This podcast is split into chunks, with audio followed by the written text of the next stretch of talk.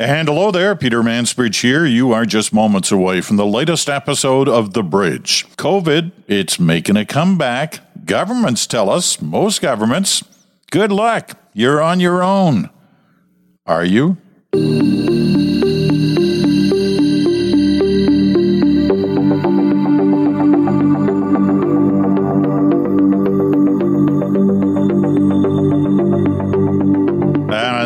Is coming to you from Stratford, Ontario today. Hello again. I'm Peter Mansbridge. Um, as you know, if you've been listening to The Bridge over the last two years, Mondays has been basically COVID day And we've talked to one of our epidemiologists to give us the latest sense of what's happening and how best to deal with it. Uh, we missed yesterday because we had a special program with Ambassador Bob Rae from the United Nations, Canada's ambassador and uh, his thoughts on Ukraine, especially on this issue of how you deal with a uh, war criminal. How do you negotiate with one? If you didn't hear that program, you probably should listen to it because it's really good. It's received a lot of attention already. Um, and we will deal with Ukraine again on this program today because it's Brian Stewart's regular day as he uh, drops by on Tuesdays to talk to us about some of the things as a veteran correspondent, war correspondent, foreign correspondent that he is, that he's seeing, that he's watching, that he's monitoring, um, that perhaps a lot of others aren't talking about yet. He also has some thoughts today on the atrocity question, this terrible, horrific story that keeps unfolding if you think it's bad one day, it gets even worse the next day. And his thoughts as a veteran war correspondent, having seen atrocities before in different parts of the world, uh, what we should learn from the past about what we're witnessing today. But we're going to start on COVID because the numbers are increasing. Once again, they're bubbling up. You call it the fifth wave or the sixth wave. Um, different parts of the country are calling it uh, by a different number. And nevertheless, it's there at a time when governments have basically punted in terms of restrictions. Not 100% and not all provinces, but for the most part, they've punted and they're telling you, good luck, you're on your own, deal with it. Well, Dr. Lisa Barrett has been dealing with it from a number of different angles as a one of Nova Scotia's top epidemiologists. She's been uh, talking about COVID for two years, offering her advice.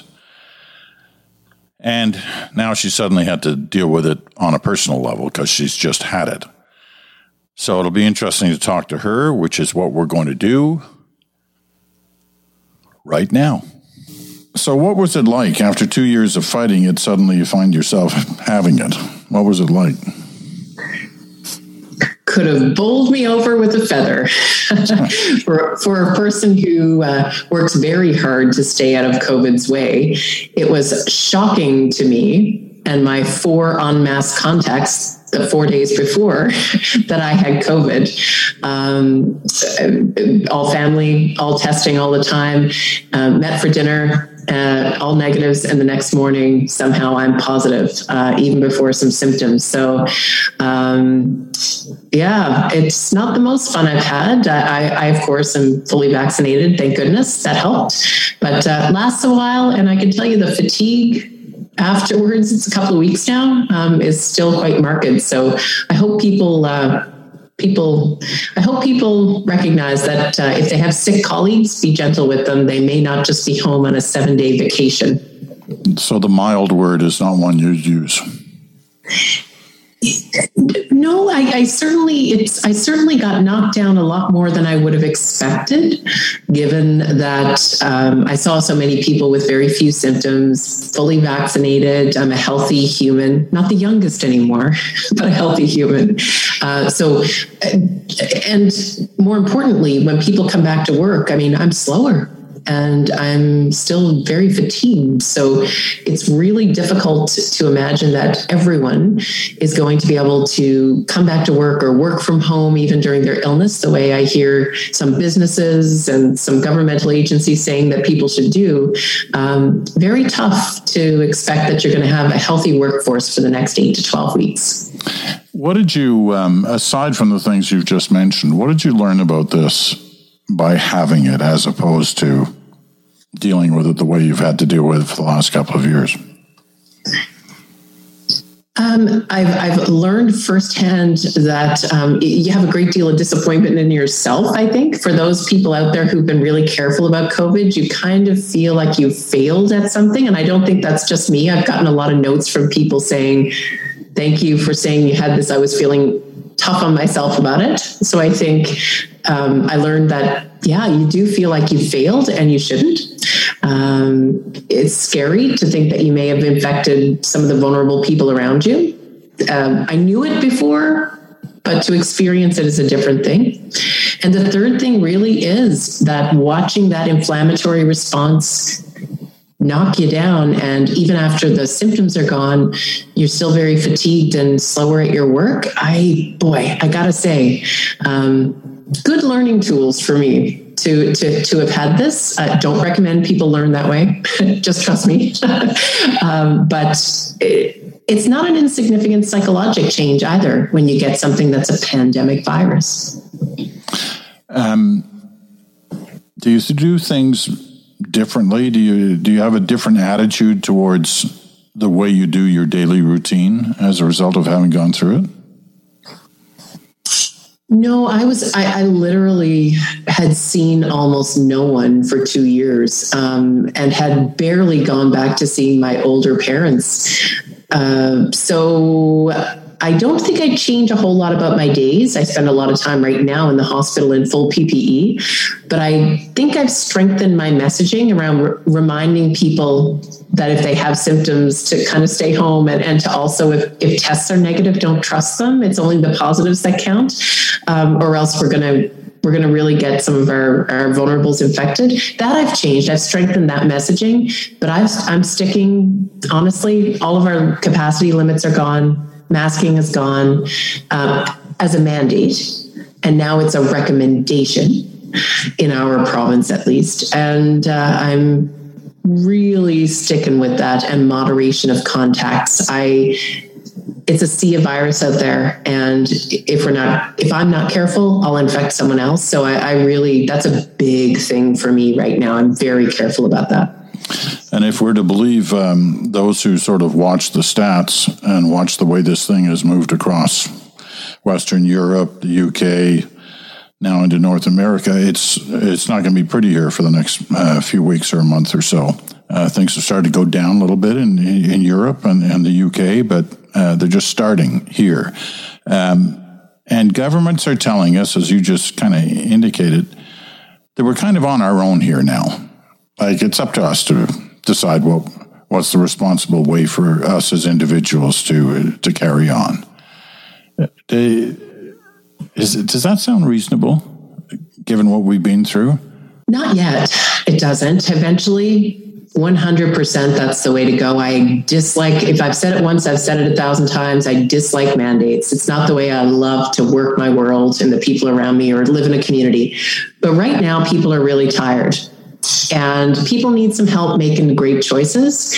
I think, especially when there's a huge community and health system risk. You know, we didn't, you know, uh, rare events. People are like, oh, these are rare events, these hospitalizations. Oh, really? Um, you know, we knew that there were other things like smoking, like smoking bad for people in the air around you. You don't want people to have to make the choice to go outside to smoke. Yeah make it happen because it's hard to make the right choice there. There's stigma there's social culture there's all those things. The same is true with masks.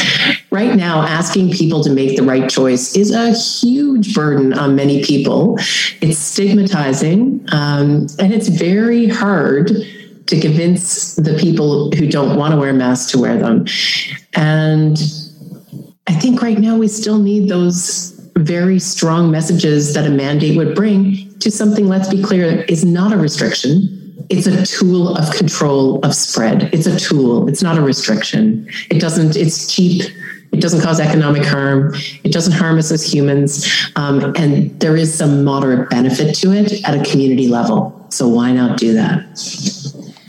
What else aside from masking? Do you think? Uh, you know, obviously, we should ensure that we've uh, had our vaccines and the booster We should uh, mask if you feel comfortable wearing a mask, and I guess you should be careful about where it is you, you go.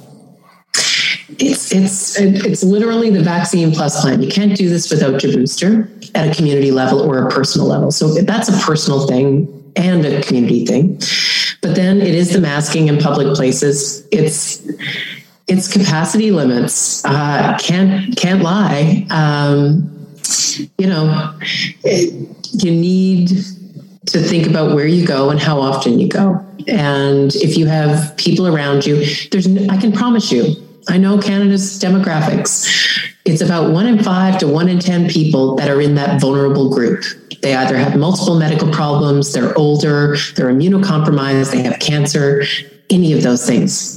And if you think you don't encounter one of those people every week, then I think you may be somebody who just sees no one. so, because there are so many vulnerable people around, you need to plan it out, do some of the things some of the time. If it's big capacity spaces and places, please do it with the mask on. It's for a few more weeks. You know, it's till the end of the respiratory season. And other than that, stay home when you're sick if you can. I know some people can't. Um, but also, you know, there's provinces where you don't isolate anymore if you're sick. You really, really should stay home if you're sick. And uh, if you have access to testing, it's really helpful to know if you're positive. The negatives may not be as helpful, the positives are definite indicator for you as a human if you're being pressured to go to work or pressured to do other things that you don't have to and you shouldn't. So if you've got access to testing, do that. So testing, moderate contacts, vaccines, and masks indoors till the end of the respiratory season. Not hard. Not hard. Not hard is right. Um, it's good to talk to you. Uh, uh, you sound pretty good to me. You don't sound slow. you sound like you got that Lisa Barrett speed still. Um, so I'm glad you you kind of fought your way through this and you're seeing the final edges of it. Um, take care of yourself. We'll talk again soon. Take care.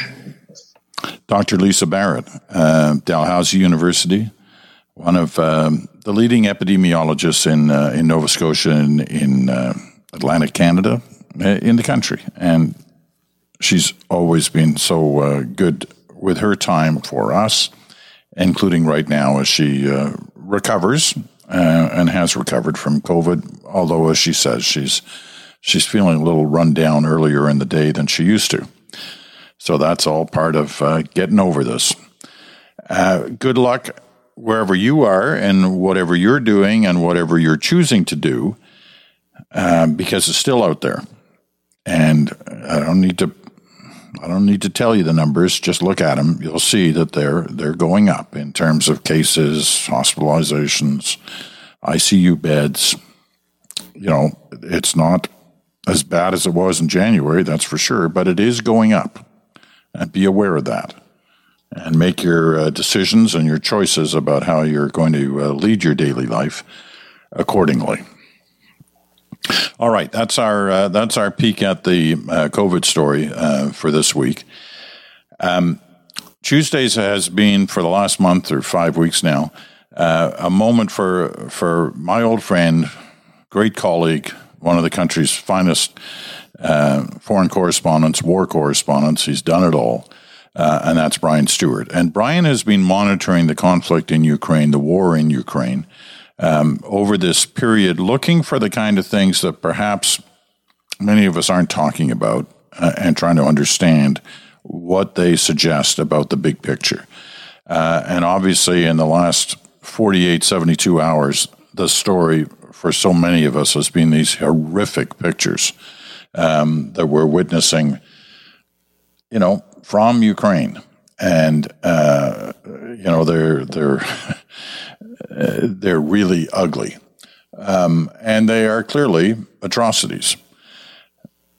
So, what is the lesson when we're looking at these pictures, as much as we can look at them, but certainly are aware of what's what's being discovered there? What should we what should we be thinking about in terms of how this happened? Well, Brian, unfortunately, has seen atrocities before, and that's one of the things we're going to talk to him about this week. Uh, but first of all, uh, we're going to take a quick break.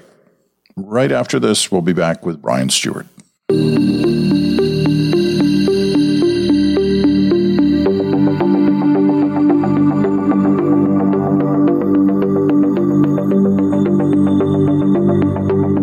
And welcome back, Peter Mansbridge in Stratford, Ontario.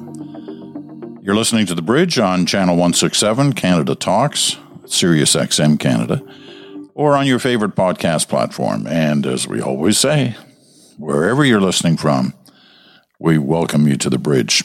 Thanks for joining us. All right.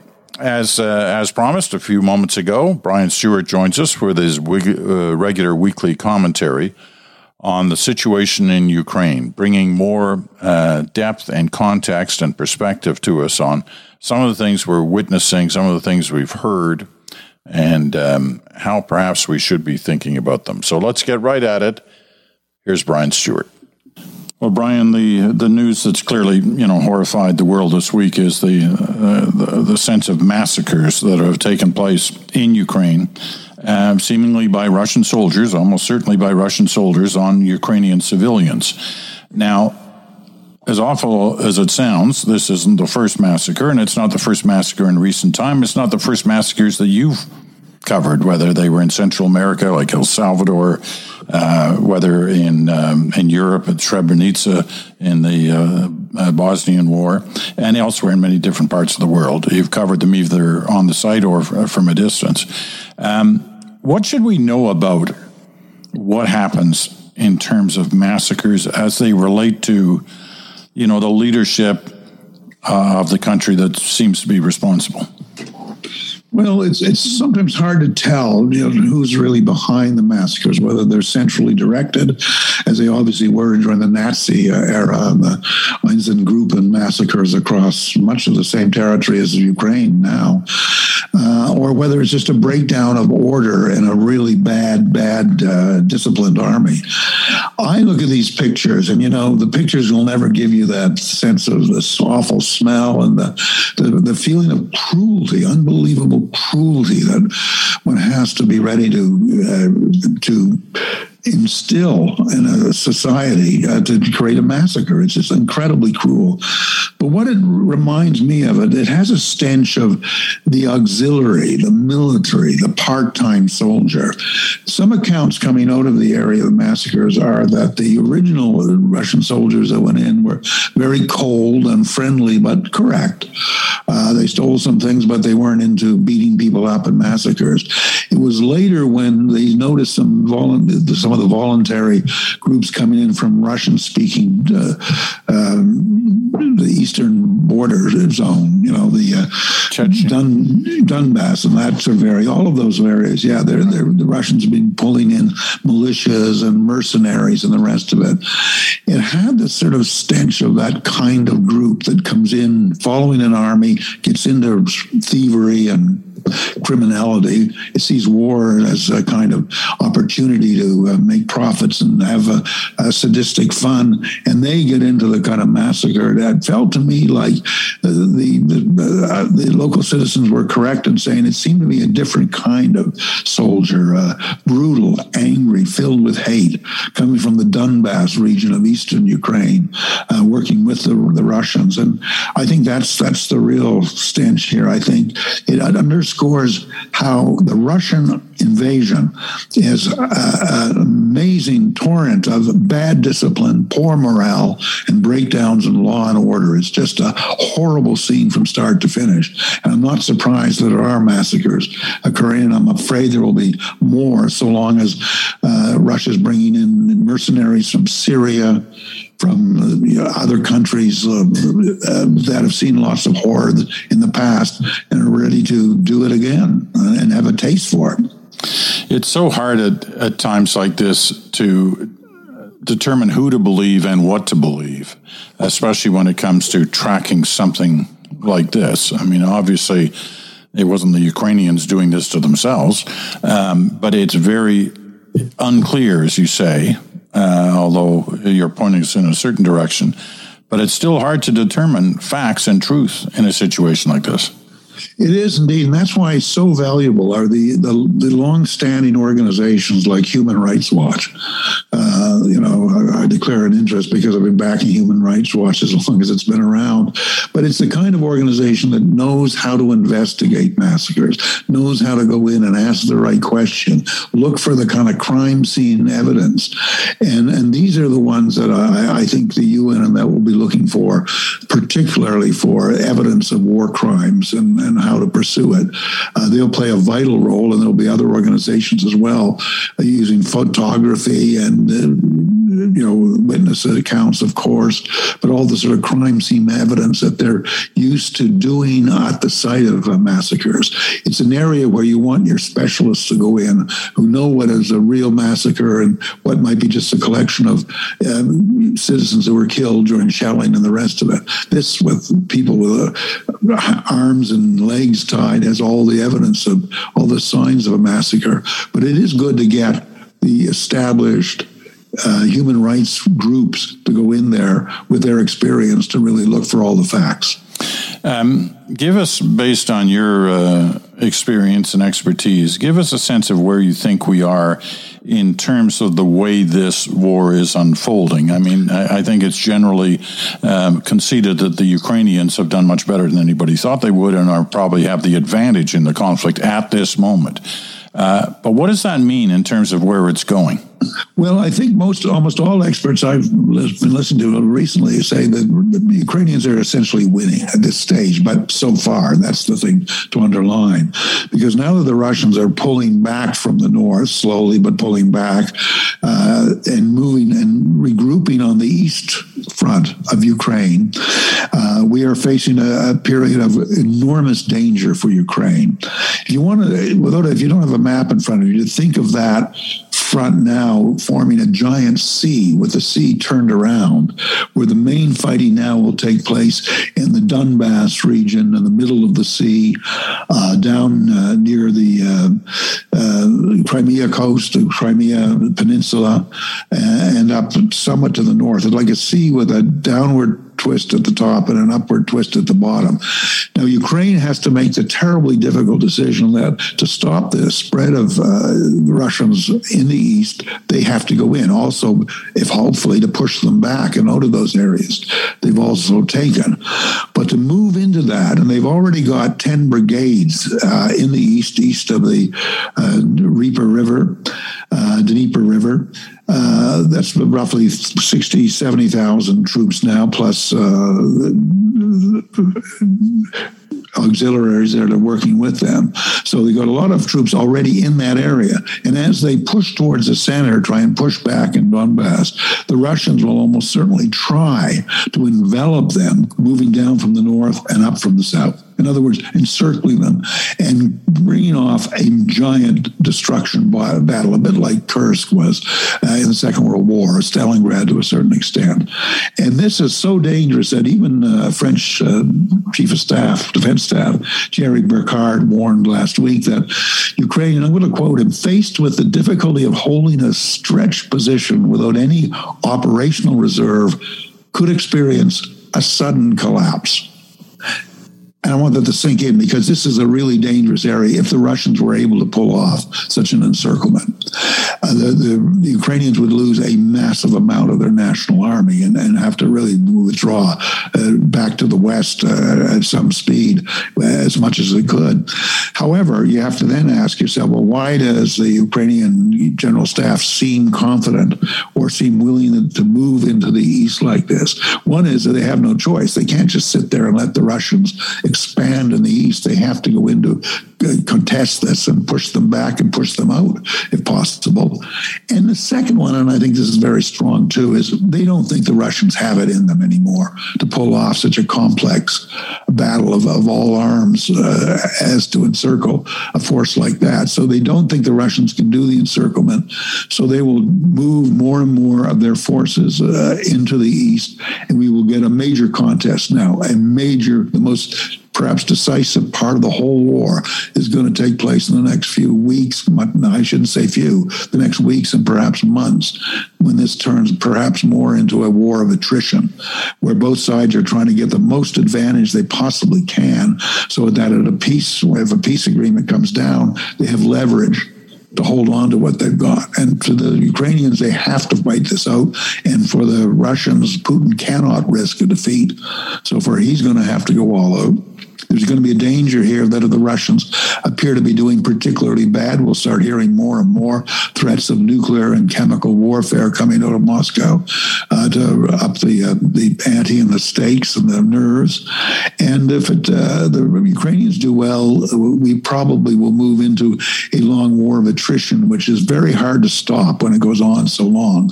Because once both sides have lost so many soldiers in the battle, it becomes harder and harder to concede uh, elements to give away in a peace agreement. All right. Um, the, the big mistake that the Ukrainians would make is the same mistake the Russians made when they came in, which is underestimating the enemy. So the Ukrainians got to be careful about that, uh, you know, assuming that the Russians are are a spent force um, as they move in. But just before we move on, I just want to make sure that everybody gets the picture you were setting up with the giant C, and you're talking about the letter C.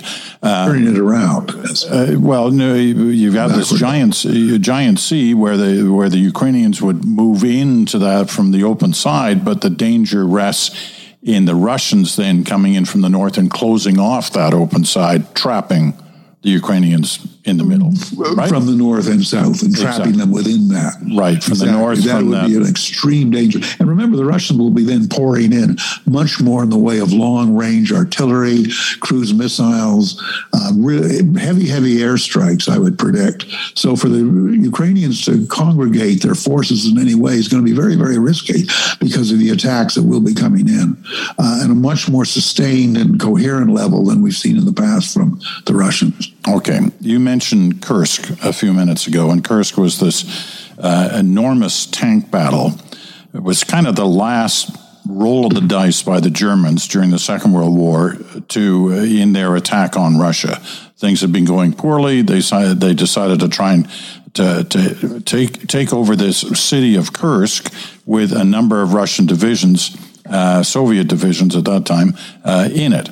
Now, it didn't work, but it did result in one of the, you know, one of the last great tank battles. And the reason I bring it up is because you made the point to me um, over the weekend on the phone that the tanks have really suffered a reputation hit in terms of uh, uh, of this war. I mean, tanks used to be the thing, and we just spent millions of dollars on new tanks as a result of uh, Afghanistan. But the tanks have had a rough ride in this war. They certainly have, and they're, they're, one of the many reputations that have been shredded in this war, uh, starting with uh, you know, Putin's uh, strategic genius. Uh, but they, you know, the Russians have lost an astounding number of tanks, something like 400 now. To put that in perspective, that's as much as Germany and Britain have combined in tanks, and they've been t- torn apart. Hundreds of tanks have been torn apart, in very many cases by somebody firing a shoulder fired missile that costs $75,000, taking out a tank that might cost $4 million. But that's not the real thing that's undermining the tanks. How easily they're being destroyed is, uh, if you look at the Russian figures, it's an amazing number abandoned and captured. And that's because the crews are saying these things are death traps. Tanks are being ripped apart like sardine cans, and with these uh, cheap missiles coming in from on top and from uh, straight horizon, uh, from uh, well concealed cases. And when the when the warhead goes into a tank, the Russian tanks have their ammunition inside the hull, unlike the American Abrams, where the ammunition is kept outside in a separate compartment. They just you know vaporize the the crew of three. So a, a lot of the tank crews are clearly abandoning their tanks and running for it. I should say is too that Ukraine has also lost 74 tanks, but has more than it started with because it keeps capturing Russian ones.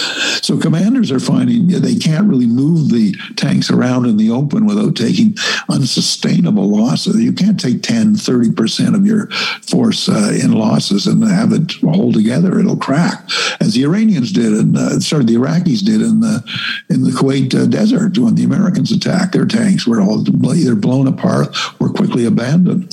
So it looks like you know, while World War One saw the end of horse cavalry, and World War Two saw the end of the battleship after too many aircraft uh, sank too many battleships, and it looked like the U- Ukraine war is certainly going to cause a lot of questions. It may not cause the end of the tank era because tank uh, theorists now will be working on defenses against these kind of missiles. What kind of electronic shield can they have? But they're they're not very effective at the moment. In one part, as you go forward, they have to be surrounded by a ring of infantry soldiers moving out ahead of them to cut off these kind of attacks. And the Russians don't have enough infantry.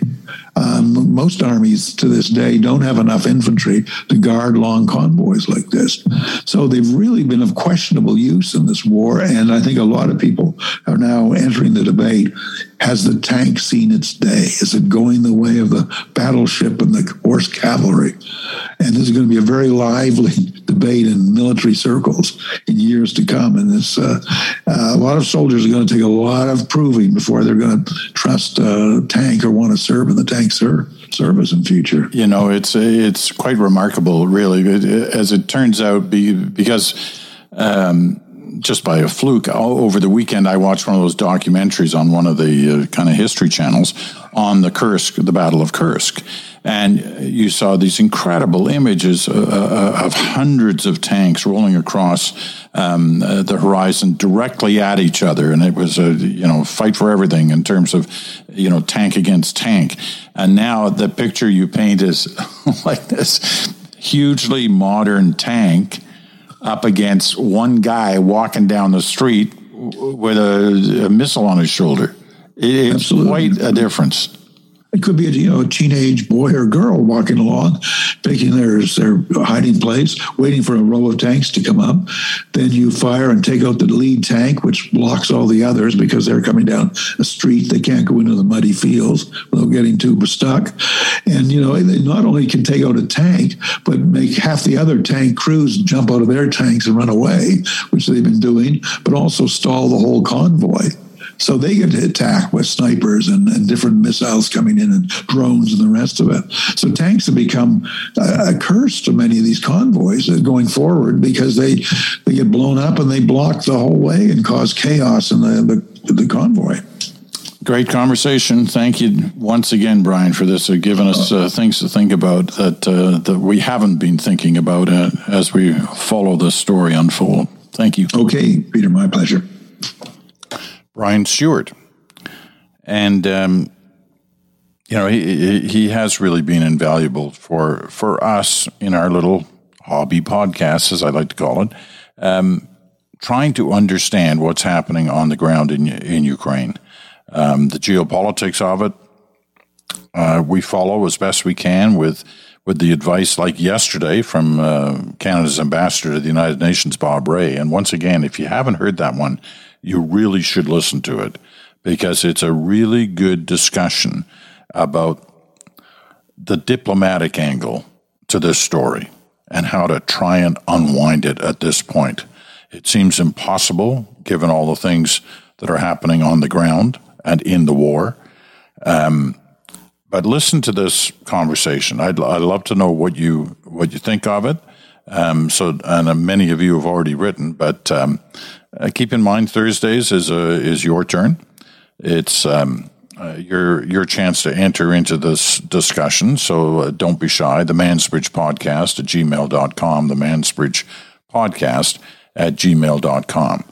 Um, but also the kind of things that Brian talks about, which is a, in, in a way a kind of behind the scenes look at uh, what may be going on here. And Brian bases his assessments on on a number of things. He he reads an awful lot, as I've said before, and he he touches uh, not not the obvious um, authors and commentaries that are out there about Ukraine, but he goes back into his, you know, his, his, his deep research in terms of uh, people he admires who write on military affairs in different parts of the world.